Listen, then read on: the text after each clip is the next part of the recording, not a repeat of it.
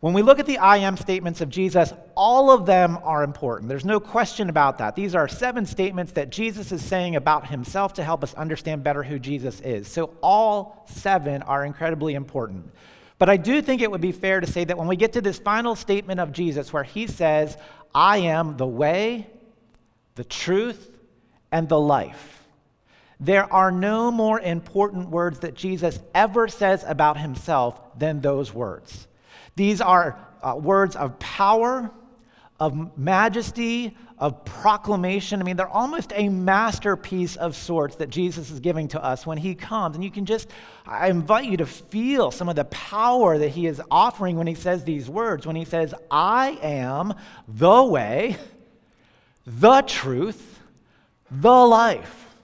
You can almost think of it as a magnum opus of sorts. I mean, this is a summation of who Jesus is. It's a crescendoing in the Gospel of John when Jesus gets to this point and lays this out there. There is nothing more significant that he offers to us. And so, what I want to do is I want to take just a moment. I was thinking about how to, we could share in this. I want to share with you a musical version of what I think Jesus is saying here this morning. And so, I want to just invite you to listen to this music, whether it is your style or not. I want to invite you to hear the crescendoing. I want to invite you to hear the power that's in it. I want, to hear, I want you to feel sort of this building sense that is within it. So we're just going to sit back a moment and let's go ahead and listen carefully to this music. And you can crank it up pretty good.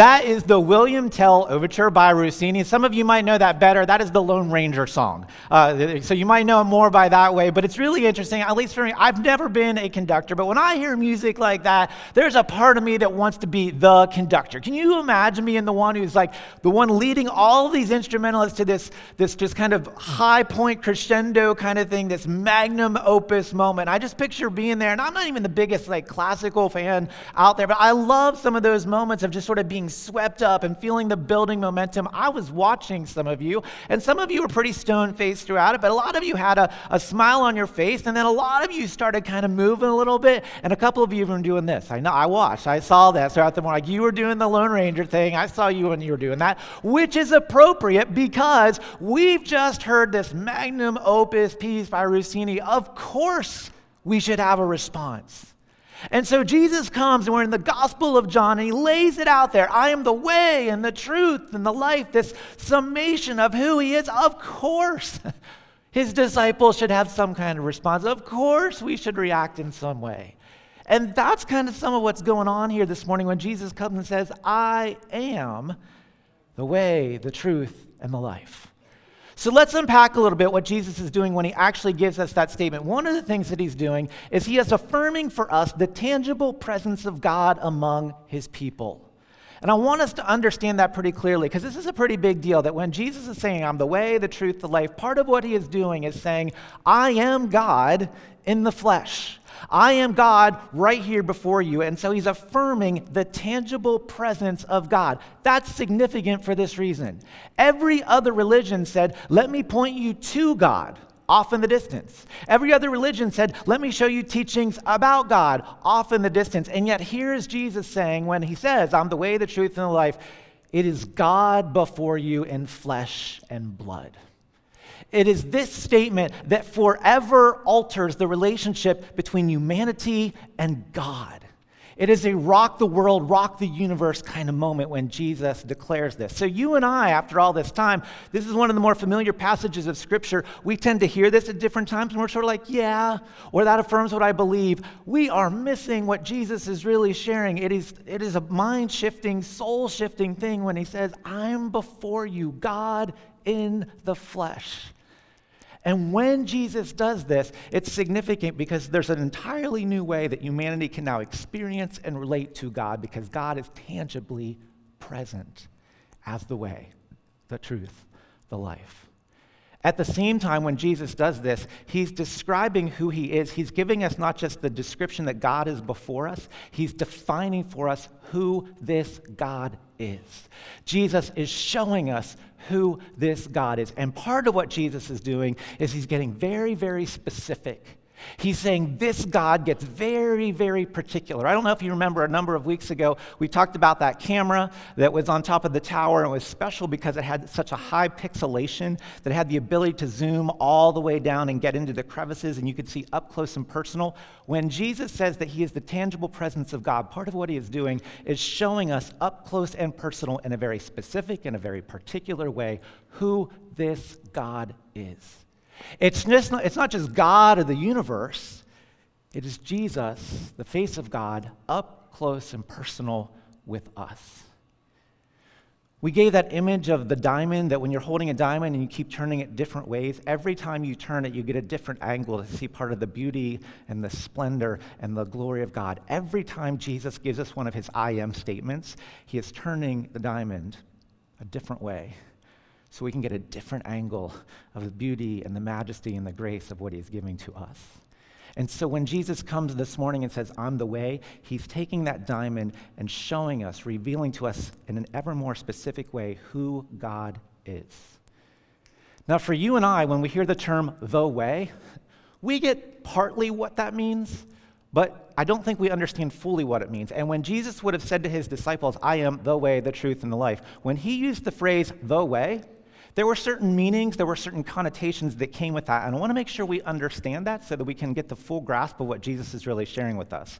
So, partly when Jesus said, I am the way, part of what he was referring to was sort of a very broad, very general wisdom of the ages. When Jesus said, I am the way, part of what he was doing is to say, to be a good person means just follow the ways of wise people, of good people. If you generally follow their teachings, Follow generally the ways of the wise. Things are going to work out fine for you. And we find this in Scripture. So if you have your Bibles with you this morning, I do invite you to open with me. We're going to look for a moment in the book of Proverbs.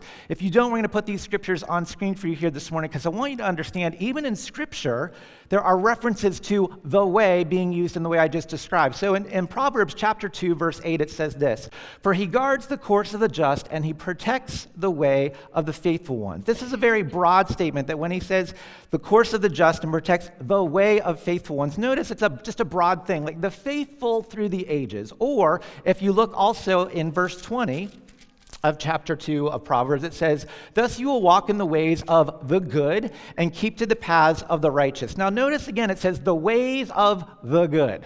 Right? Like just this wide open kind of thing. There's not much specificity there. But if you walk in these ways, life is going to turn out okay.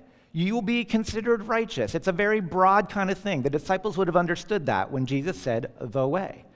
They would have also understood, though, a little bit more specific reference of what Jesus meant when he said the way. And we find that also in Scripture. And so if you look in Psalm 119, chapter 119, verse 1, it says there, Psalm 119, 1, Blessed are they whose ways are blameless, who walk according to the law of the Lord. So look in this case, there's again a reference to ways, but now ways is linked a little bit more specifically to what? To the ways of the Lord, the more specific teachings of God. Or if you look in Psalm 86, verse 11, it says this Teach me your ways, O Lord, and I will walk in your truth. Give me an undivided heart, or I will walk in your faithfulness. So again, the reference to way here is linked directly to the teachings of God. And so, part of what Jesus is doing when he says, I'm the way, he's both saying, I'm the way generally, good in the universe, wisdom of the ages, and I'm the way, meaning in reference to the specific teachings of God or the laws of God. And we hear that and we're sort of like, okay, here's kind of what that means. If I were to say to you here this morning, hey, do you like music in general? I'm guessing most of us would say, well, yeah, I like music in general. But then if I were to say to you, well, do you like opera music? Or do you like the Gangnam style kind of music? Which one of those would you like? My guess is at that point, you still like music, but you probably like one of those better than others. You might be like, well, I like rap, but I don't really like country, or whatever the case may be. By getting a little bit more specific, we have a more strong reaction to it. That's a little bit of what Jesus is doing here. Or if I say to you, do you like sports in general? You might be like, yeah, I like sports. But if I say, well, do you like basketball or football? At that point, you start to be like, well, I like basketball, but I don't really like football. There's a specificity to it that we start to have a little bit more strong reaction to. So when Jesus says, I'm the way, that's part of what he's doing. I'm not just good across the universe. I'm also good. I'm also the way in reference to the teachings of God. That part, this part, the disciples would have gotten when Jesus said, the way. But then Jesus doesn't stop there. Jesus then says to them, Now, I, personally, flesh and blood before you, I am the way, the truth, the life. And it's at this point, new information, new reality is setting in for the disciples, and it would have been I get broad across the universe way, I get teachings connected with God way, but Jesus specifically as a person, way, truth, life? Why? Because here's what Jesus is doing He's specifically associating the meaning of the way with Himself, directly, personally. He's taking those broad categories and even some of the more specific teachings of God and he's applying them directly to Him, Himself. And when he applies them directly to himself, he then is saying, I therefore am defining it that I am the truth and I personally am the life. He's combining himself with truth and life. And for the disciples and us, that becomes Here's why. If I say to you, Do you like music? And you say, I do like music. And I say, Well, what kind? And let's say you like pop music. That le- pop music may be something that you really like. It goes to another whole level when I say, Well, what do you think about somebody like Michael Jackson? who's often considered the king of pop. Some of us have really intense affection for Michael Jackson. Some of us really want to back up. Why? Because suddenly this broad category has a face and it's become much more specific. So I say to you something like, I like basketball. I do like basketball. But if it gets a little bit more specific, anytime I get the chance, I push Duke on you. I fully realize that. And so I do that because I really like Duke. I get excited about Duke. Duke is more to me than just basketball. But now, especially this year, there's this great player named Zion Williamson. And I can get so excited about Zion Williamson and talking about it. Why? Because there's a face to the basketball. There's this personal connection that wasn't there before that takes me way deeper, and it means way more than it does when it's just the broad category of basketball. Or I can say to you, I really like basketball, but now I live in Williamsport. I am a huge Williamsport millionaire basketball fan. And I really am. But it takes a whole nother level of basketball loving for me when yesterday I'm at my son Zach's basketball game and he scores some points, and I am there every moment of the way with him, agonizing and celebrating the whole way. Why? Because basketball has a face. And not just a face, a deep personal connection with me. That's my son playing. That's what Jesus is doing here with the disciples when he says, I am the way and the truth and the life. God, love, has a face, and not just a face, but a face that loves us more than we could ever love ourselves. A love that looks at each one of us as sons and daughters of the living God for the disciples, when they hear this, how about for us? When Jesus says, I am the way, the truth, and the life, is that another religious affirmation, or is this the truth of our life? Do we know about God, or do we know God deeply, intimately, passionately as the way, the truth, the life of our lives? The grand composer who has crafted us out of love to know Him. Which is it? Think about the context that Jesus is sharing these words. It's his last night on earth. It's in the Gospel of John, chapter 14. The next day, Jesus is going to be killed, and he's sharing, therefore, his most important, intimate things with his disciples. And it's in that context that he says to them, I am the way and the truth and the life. Now, here's the thing for me if I'm Jesus, at this point in the game, I'm at the end, I spent all this time with these disciples, they should get it. They should know who I am. There shouldn't be any more doubt. When I say I'm Jesus, they should know everything that encompasses because they would have seen miracles and they've heard all my teachings. And yet, even here at the end, look what it says here in the Gospel of John, chapter 14, verses 8 uh, through 11. Listen to what it says. This is absolutely unbelievable. Philip said, Lord, show us the Father, and that will be enough for us. Now, at this point, we're not told anything else in Scripture, but I, I just have a moment. It's difficult for me to believe that at some point, and when, when Philip says this to Jesus, that Jesus wasn't like, like hands on hips, deep sigh, maybe an eye roll. Phil, you've got to be kidding me. After everything you've seen, after all the stuff I've taught you, I've shown you, I've told you, I, that's me, the Father, it's me. So, why in the world are you looking at me saying, Show me the Father, and that'll be enough? Hello, here I am. And yet, we're told in Scripture, Jesus answered. Again, I, eyes rolling, thinking, You got to be kidding me, I don't know. But Jesus says, Don't you know me, Philip? Even after I've been among you all this time, after all the stuff you've seen and experienced, you don't get it. Anyone who has seen me, Phil, they've seen the Father. So, how can you say, Show us the Father? Don't you believe that I'm in the Father, the Father's in me? The words I say to you, I don't speak in my own authority. Rather, it's the Father living in me who's doing his work. Believe me when I say that I am in the Father and he, the Father, is in me, or at least believe the evidence of the works themselves. Over and over, Philip, disciples, listen. Father's in me, I'm in him, vice versa, back and forth, over and over and over, all this constant repetition. Philip, after all this time, how can you not get it? And at least for me, when I'm hearing this, I'm like, I don't understand you, Philip. How could you be so thick, so dull? You spend all this time with him and you still don't see him. Until the voice in the back of my own mind or in my soul says, But Matt, how often am I with you and you don't see me either. I'm with you every step of the way, and yet you keep doubting. I'm with you every step of the way, and yet you're more worried about lesser details. I'm with you every step of the way, and yet you're focused on other things. How can you miss me? Some of us are so full of zealousness for Jesus that we're missing Jesus.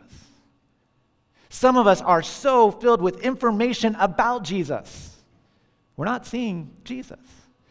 Some of us come week after week into this space or tune in online week after week, and we think we're doing it, and really we're missing Jesus. Because we're good at our religion and we're good at our routines, but do we really know Jesus as the way, the truth, the life? Because for many of us, we would much rather talk about our positions than Jesus as the way, the truth, and the life. We would much rather have my theological underpinnings affirmed than just focusing on Jesus as the way, the truth, and the life.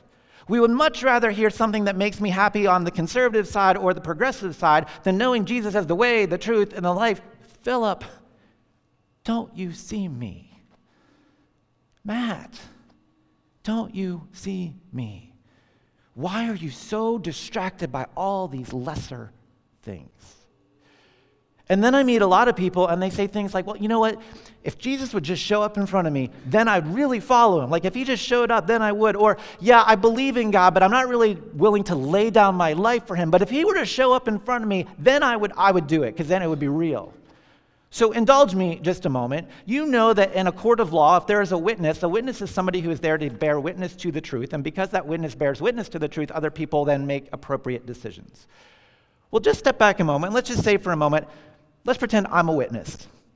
And I'm a witness to the truth, and not, not just a witness to the truth, but I say to you, I say to you here this morning, as clearly as I can, flesh and blood, standing before you, Jesus Christ came to this earth, died on the cross for your sins and mine, went to the grave, rose again,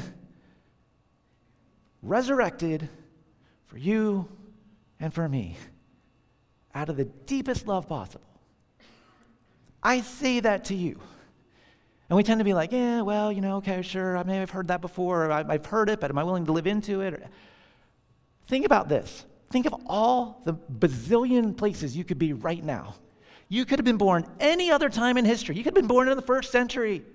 You could have been born in Scotland, or you could have been born in Africa, or you could have been born in another United State. Uh, what are the odds all of history, all culture, what are the odds that you'd be right here, right now, either in person or online, hearing somebody directly stand before you as a witness to the truth and say, Jesus Christ is the way, the truth, and life, lived, died, resurrected? What are the odds that you'd end up sitting here hearing those words as clearly as anything right now to you? You could have been driving here this morning, your car broke down, but you're still here. Could have woken up this morning and been like, I don't feel very good, but you're still here. Could have woken up this morning and been like, I don't feel like going, and yet somehow we're all connected right now. Do we really think that's a mistake? What are the odds that we would have somebody bearing witness to the truth this directly, right here, right now, in this very moment? Dare we say it is miraculous that we would have this exact moment together? And Jesus says, Philip, don't you see me? I'm right there. I'm right here with you.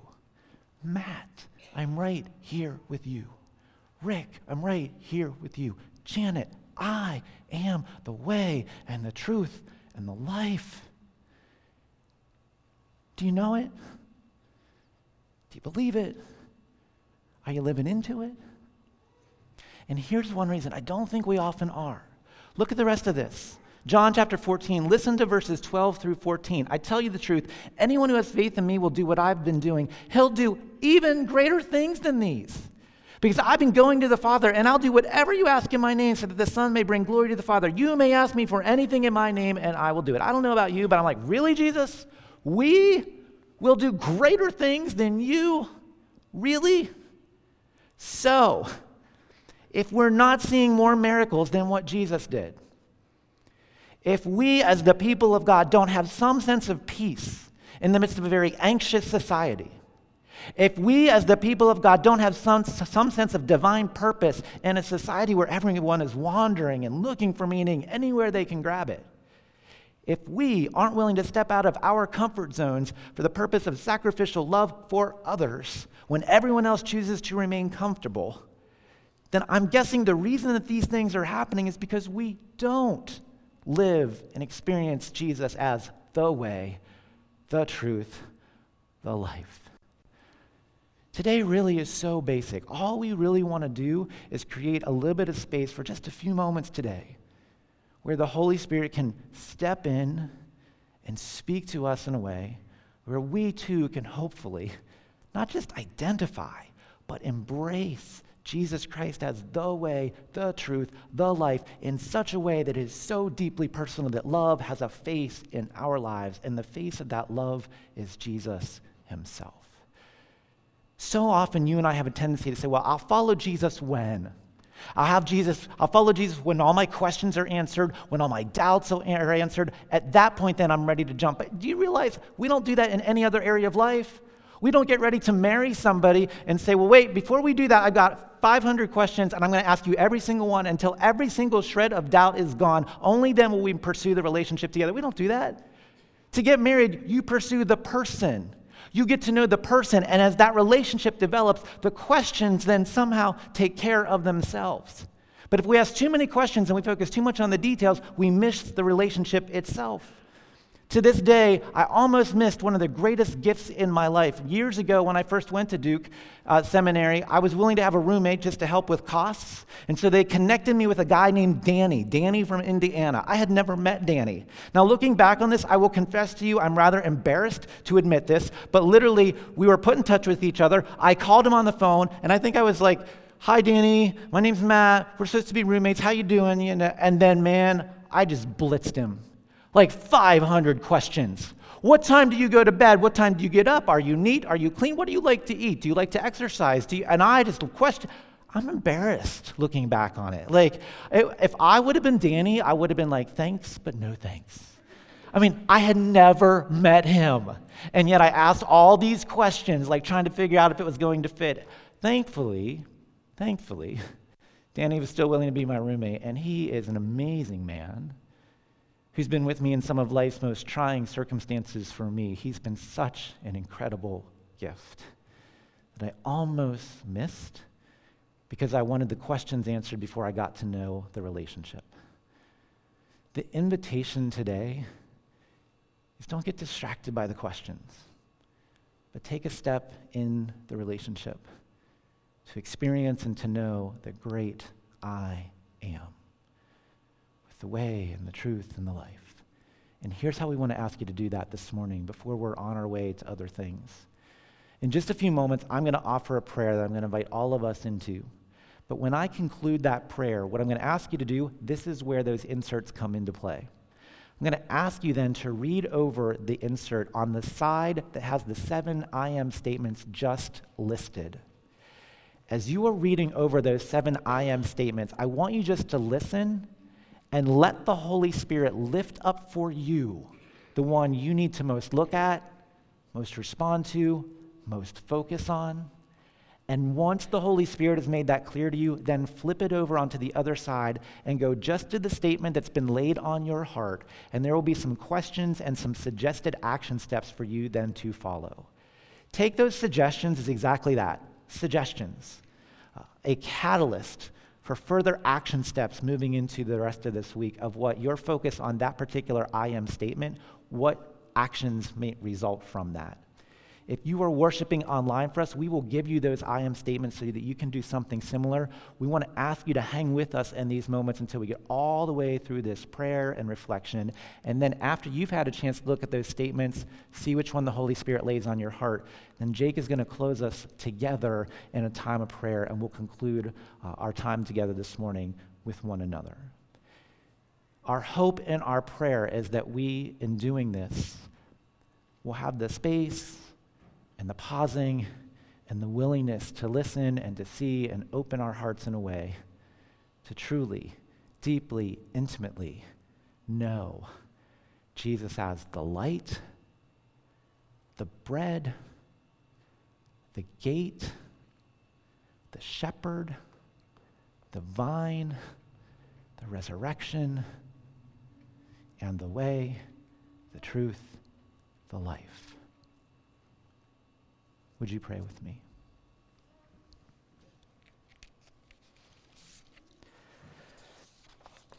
Almighty God, as we gather together here this day, we pray now in these moments that there would be a truly powerful time.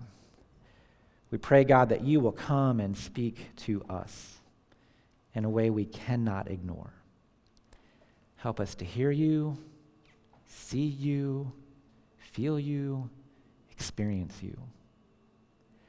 God, in Jesus, will you come and be our light?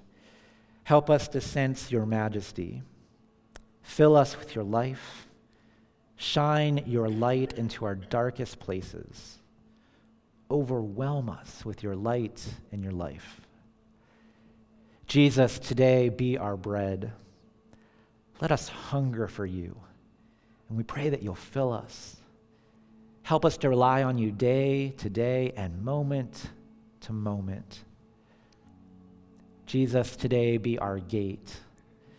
Simultaneously come now into our hearts and help us to live your love out in and with the rest of the world. Jesus, be our shepherd. You know us so personally you who knows every single detail about us. You who know us by name. You who have laid down your life for your sheep. Come and be our shepherd. Lord, be our vine. Connect us to the Father. connect us to the power of the Holy One, flow seamlessly in and out of our souls in these moments. God, be our resurrection. If we're really honest with you here this morning, God, some of us are dead or feeling like we're dead or feeling like we're dying. Remind us that death never, ever has the final say in you. Remind us, Lord, that you reign, that the tomb is empty. And Lord, this day, let us experience you as the way and the truth and the life. God, give us the eyes and the ears to see and know that you are right here, right now, wanting to embrace us and not just know about you, but know you. Lord, as we pray these things this day, may you not just be information to us.